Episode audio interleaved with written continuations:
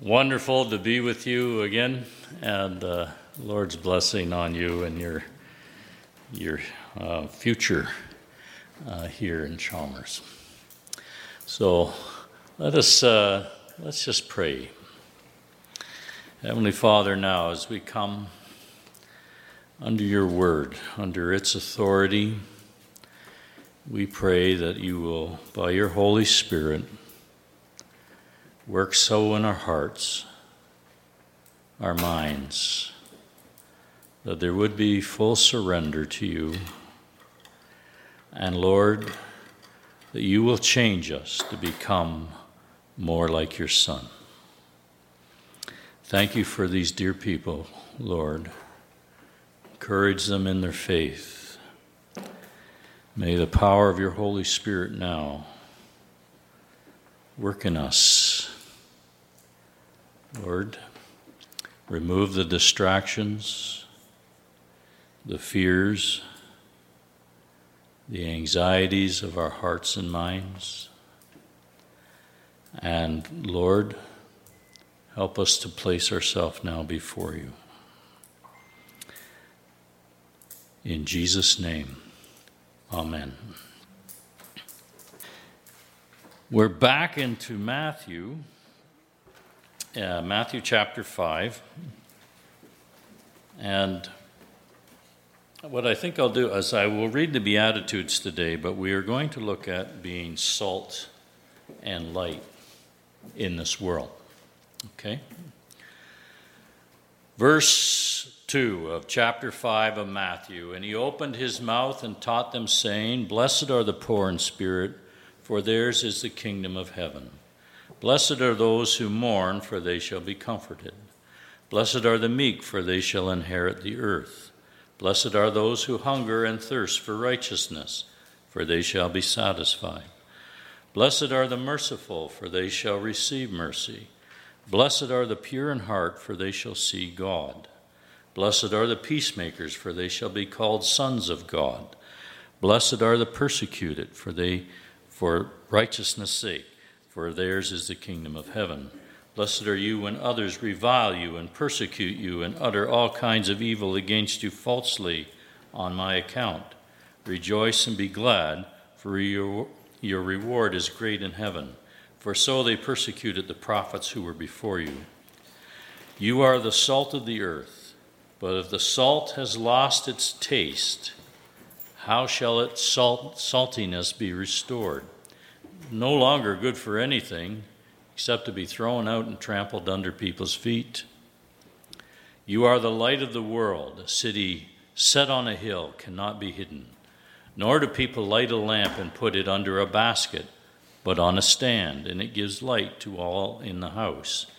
In the same way, let your light shine before others, so that they may see your good works and give glory to your Father who is in heaven.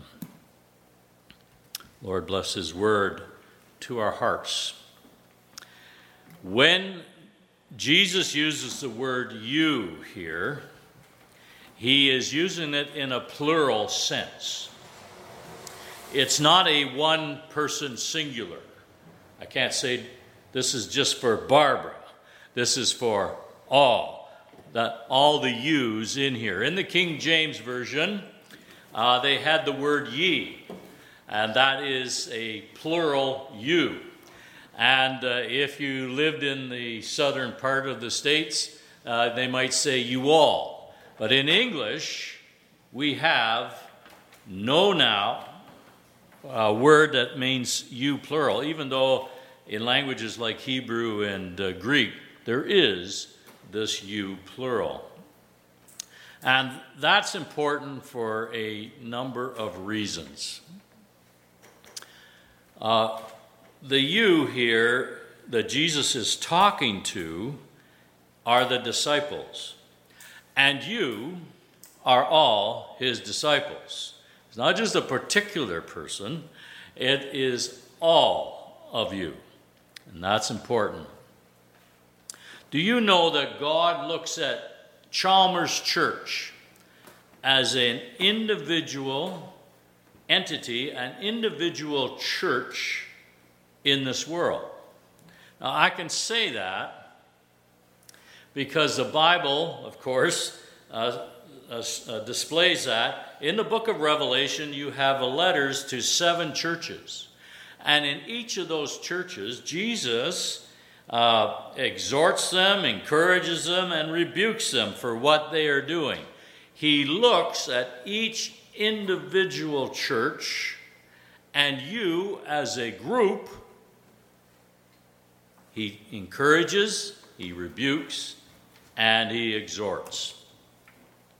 Uh, you are, as a group, responsible before God for what goes on here.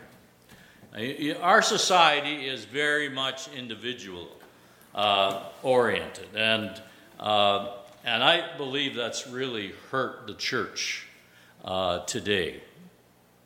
We are to see ourselves as being one among many. We're not to see ourselves as the only church that matters Obviously not. But we are to see ourselves as a group that God looks over all and sees what we are teaching, what we are doing, um, what we are not doing, and uh, He sees uh, what uh, who we are in this world. So He's watching you as a church. And that's an encouraging thing, as well as a thing that makes you go, oh, uh, yeah, I'm a part of this group. So all of you here are a part of this Chalmers Church, and you're responsible towards each other. It's not just about you. It's definitely not about me, and uh, but it is about the group as a whole as well as you individually. Second, the word you is emphatic in the Greek. It's you and you alone. You alone, of all the people in this world, you alone are the salt and the light. Jesus has chosen you to be the salt and the light in this world. We can, in other words, depend on no one else to do what we have been called to do. We are the salt and the light. Now, when I think of that, Jesus saying that, and I include myself in that salt and light, I, I, really, at this stage in my life anyway, uh, maybe when I was younger, I thought it might have been the gift of the world. I don't know. But right now, I don't. I, I think, Jesus, aren't you scraping the bottom of the barrel here? Like, I don't feel like salt or light to anybody. Nor do I feel I could ever be salt or light to anybody. You know, it reminds me of the story of Moses. Because you might be one of those people that are reluctant to be uh, salt or light. Uh, but you are. But it reminds me of the story of Moses. Uh, you'll find that in Exodus chapter 3 and 4. Moses is told by God at the burning bush, he says, I want you to go into uh, Egypt uh, from the land of Midian. He's on Mount Sinai, and he, he's supposed to go to the land of Midian, or go from the land of Midian to Egypt. God has told him, and he's going to be used of God to deliver the people of Israel out of slavery, out of Egypt. And you, you might think that, hey, Moses might say, Yay, you're going to use me. But in uh, Exodus 3 and 4, you begin to see a most reluctant Moses.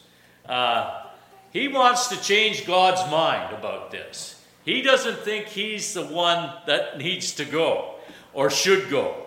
Uh, he'll say things, well, you know, if you send me uh, those the Israelites, they're not going to believe that you sent me. Like, who am I? And uh, God still says he's going to do certain miracles that the people will believe who he is. And then he goes, Well, I. Who am I to go before Pharaoh? I mean, he's not going to believe some shepherd who's living in Midian. Like, who am I? And God gives him another few encouragements to go. And finally, in the end, he, Moses says, You know, send somebody else. Because I can't speak well. I'm slow of speech. When you think of Moses, you know, if he hadn't said that, you would never think he was slow of speech. Sometimes I'm slow of speech. So I always identify with Moses in this way. You know, he's, Lord, I'm very slow of speech. You know, I'm not a good speaker. Send someone else, please. That's what he's saying. And God's, God doesn't change his mind because God had chosen him to do that. And God has chosen you in Chalmers to be the light and to be the salt.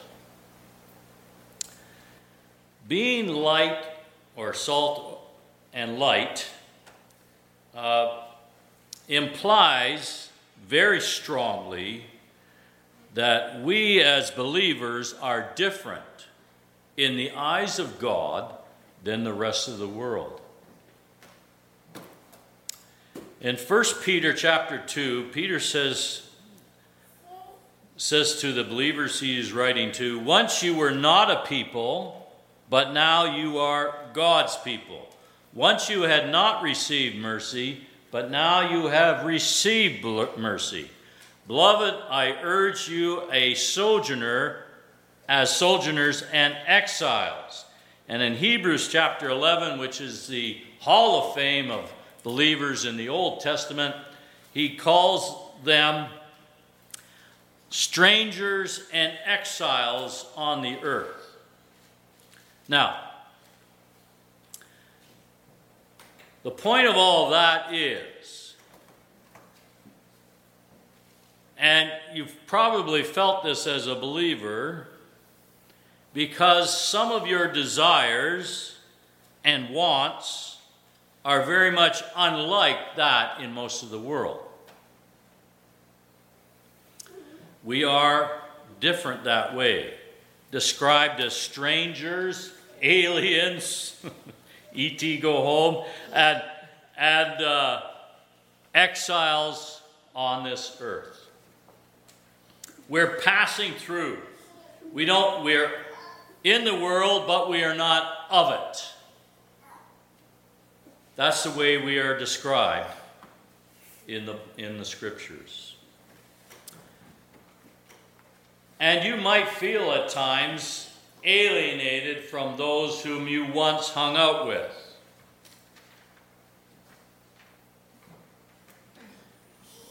That is the normal feeling of all believers sooner or later.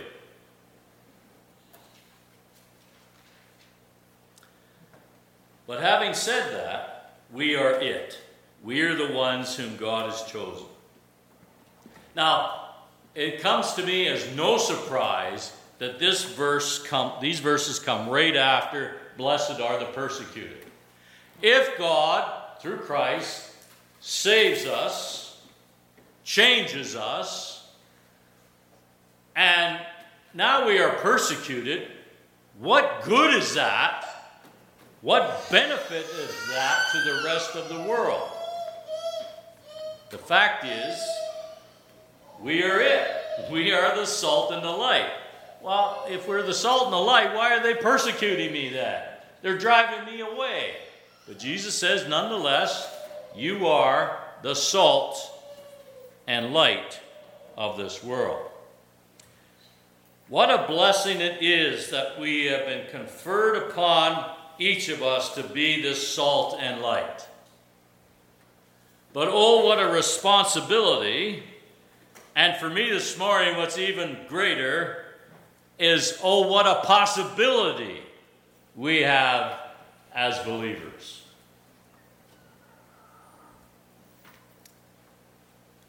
If Jesus says we are salt and light, we are. Nothing in this world will change that. That's amazing encouragement. So let's just have a look at these two metaphors of salt and light. Um, now, there's, if you look at different scholars who have worked in the, uh, on the word salt, uh, you will find difference of opinions on what it refers to. Some think it's just about being uh, of taste, others think it's. Uh, I actually heard one man uh, who looked at it from agriculture, and uh, in the soil, uh, apparently in the Middle East, he said uh, that they had to add salt to, the, to their uh, plantings in order for things to grow better. Oh, here we would think you put salt in, it would ruin uh, the crops. But he had this, this man was a theologian from Dallas Theological Seminary. I don't know about that. I, I do know that salt is used uh, throughout the world as a preservative. It preserves meat from getting rotten. And in some sense, you as a believer and you at Chalmers here are salt. You have in the ability that has been given to you by God and this is the way I take it that, that you, we as believers, have a per- preserving quality. We prevent rot, moral corruption. Your influence in this world isn't as small as you might think. It's greater than you think. You have the ability given to you by God, I'll explain a little bit of this more later, to prevent moral corruption from worse decay in this world. And I, I find that hard to believe, but it's true. And I'll talk about that later when I talk about revivals. Uh, having said that, each of us can miss our opportunity. We can spoil our opportunity to be that to the world. Jesus says, But if salt has lost its taste, how shall its saltiness be restored? It is no longer good for anything except to be thrown out and trampled under people's feet. The only way salt can lose its saltiness is if it's leached out into other uh, particles like sand or whatever. I'm not sure how all that works, but it, it would be contaminating that salt that it no longer can preserve. And if that's the case, uh, it would speak to us as being so contaminated with this world's moral corruption that we lose our opportunity to bring that taste, to bring that preserving quality into the world. Our ability to help it, help the world is gone. And it's not hard for me to envision, because of persecution, that we are at least tempted to act like the rest of the world in order that we would be accepted. But Jesus would have us do it the other way. He would have us to be salt in order that we would affect the world in that way. In the light metaphor, Jesus appeals to what makes only good sense. If he has made you light, he's made you light to shine into the darkness of this world. I'm told by uh, a scholar that the, I was going to bring a little uh, uh, oil lamp. They put olive oil in a little lamp with a wick, little clay thing. That's what the poor used to use. And the cost of the oil was fairly expensive for uh, poor people. So you would not buy oil, light a lamp, and then cover it up. That would be foolishness in their sight. And Jesus is uh, pointing or poking at your good common sense, and he says, No, you want it to be seen. The message here is that you will be seen. It's not a matter of us going out and say, Look at me, look how good I am, whatever. It's not that at all. Just living the Christian life will be light to this world. They need our light. The wonderful thing is, God has chosen us and thereby will use us. It's a wonderful opportunity that we have that you can be light. Now, you have to ask yourself this question Am I hiding my light to the rest of this world? Or am I trusting that God will use me to be light in this world, that I can affect it in a good way? So, what is the light that Jesus is talking about? What's the salt? He says in verse 16, In the same way, let your light shine before others so that they may see your good works. Now, let me ask you a question. When, and you can answer this out loud. When you think of good works, what do you think of? Helping others. Helping others. Anybody else? Giving. Giving. Things of charity and so forth. That's what you normally think of is as good works. And that's true. It's very powerful to the rest of the world. But it's more than that.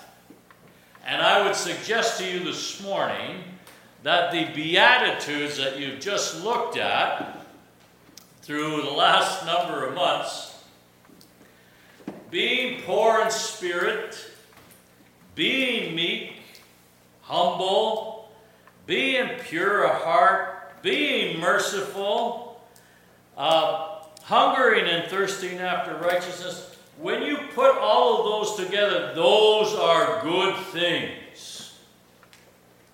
Those are good works that the world needs to see in us. And blessed are the persecuted. Yes, persevering through persecution is a good work. Jesus would say when he was asked, What must we do to do the works of God? And Jesus would reply, Believe in the one whom he has sent. Believing in Christ is a part of that good work. Proclaiming the gospel is a part of that good work. Along with, if you like, supplemented with, doing good things for others. It will include in the rest of this sermon on the Mount from chapter 5 right to the end of chapter 7. It will include things of being in control of your anger being uh, not lustful. It will, it will include being people of integrity, watching over your marriages, not being people who are given to uh, retaliation. Uh, it will include not being a hypocrite. It will include giving. It will include not being overcome with anxiety, but trusting in the Lord. It will include trusting the Lord. It will include uh, not being overcritical of others. It will include loving others. All of that is in the Sermon on the Mount. And all of those are good works. But what is the purpose of those good works? And if you can remember anything about me and any of my messages, this is what I would want you to remember. Jesus says this so that they may see your good works and give glory to your Father who is in heaven. The real the reason why we were created, the reason we exist is to glorify God. That is your purpose in life. And our good works are to bring him glory. That is to what we are all about. We see, and he deserves that. One, as we were singing today uh, so wonderfully, uh, open the eyes of my heart, Lord, that I might see you, see you high and lifted up. We want to glorify our Father in heaven who has first of all created us, and not only create, created us, but redeemed us through the blood of his Son, our Lord Jesus Christ. When we think of him as our creator and our redeemer, our sustainer, our righteousness, our holiness, when we see him, the great forgiver of our of our sins and the lover of our souls, when we see Him in such a way as that, we bring Him the glory that is due to Him.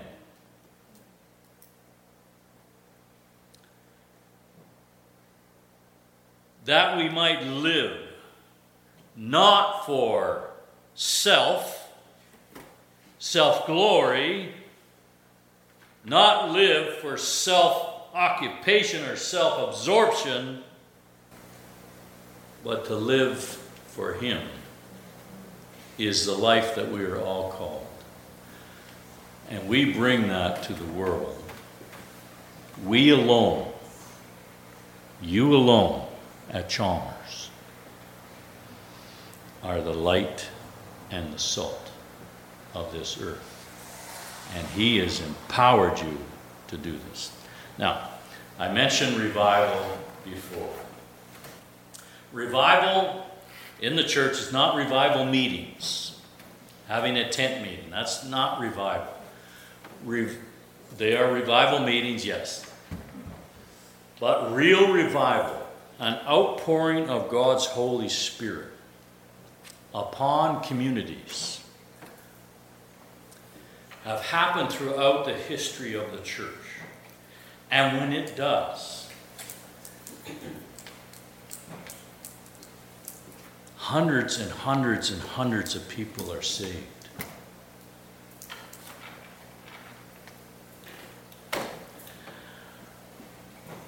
When I was over in Ireland, I was at the 150th anniversary of what they call the Ulster Revival.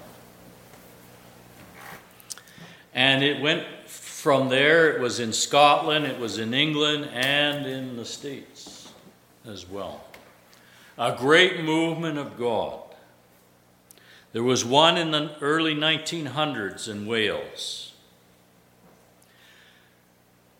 It, that movement of God, where there's people coming to Christ and they're turning their hearts towards Him, has such a miraculous effect on society. In Wales, they had, as well as Ireland, the lack of crime after the revival had such a, an effect that they had to lay off policemen.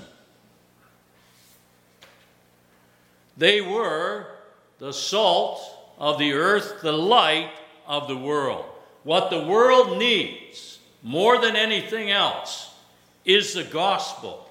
And it needs the gospel to reach people that they might get saved. That's what the world needs.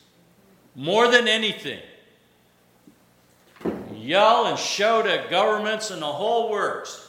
Church, we have a calling. We are the light of this world. We have been enabled by the power of the Holy Spirit to be that light and that salt. We can do it because He has chosen us to do it. Don't see yourself as so small and insignificant that you cannot affect this world. Jesus says you are. You will. Follow Him. Amen? Amen. Let us pray. Heavenly Father,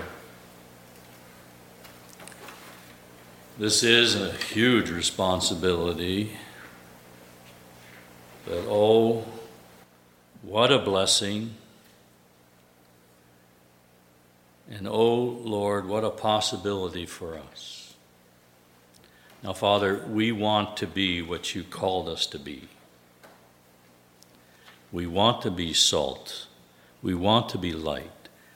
And Lord, as we look at our world with so many problems with it, so many fightings, fightings in marriages, in homes, in, in our country, in the world, Lord, so much distress within it.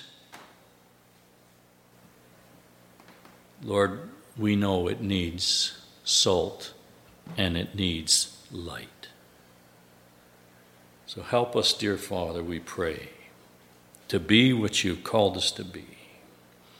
I pray that you will help Chalmers now. Lord, that they would be an even greater light than they are now in this surrounding area.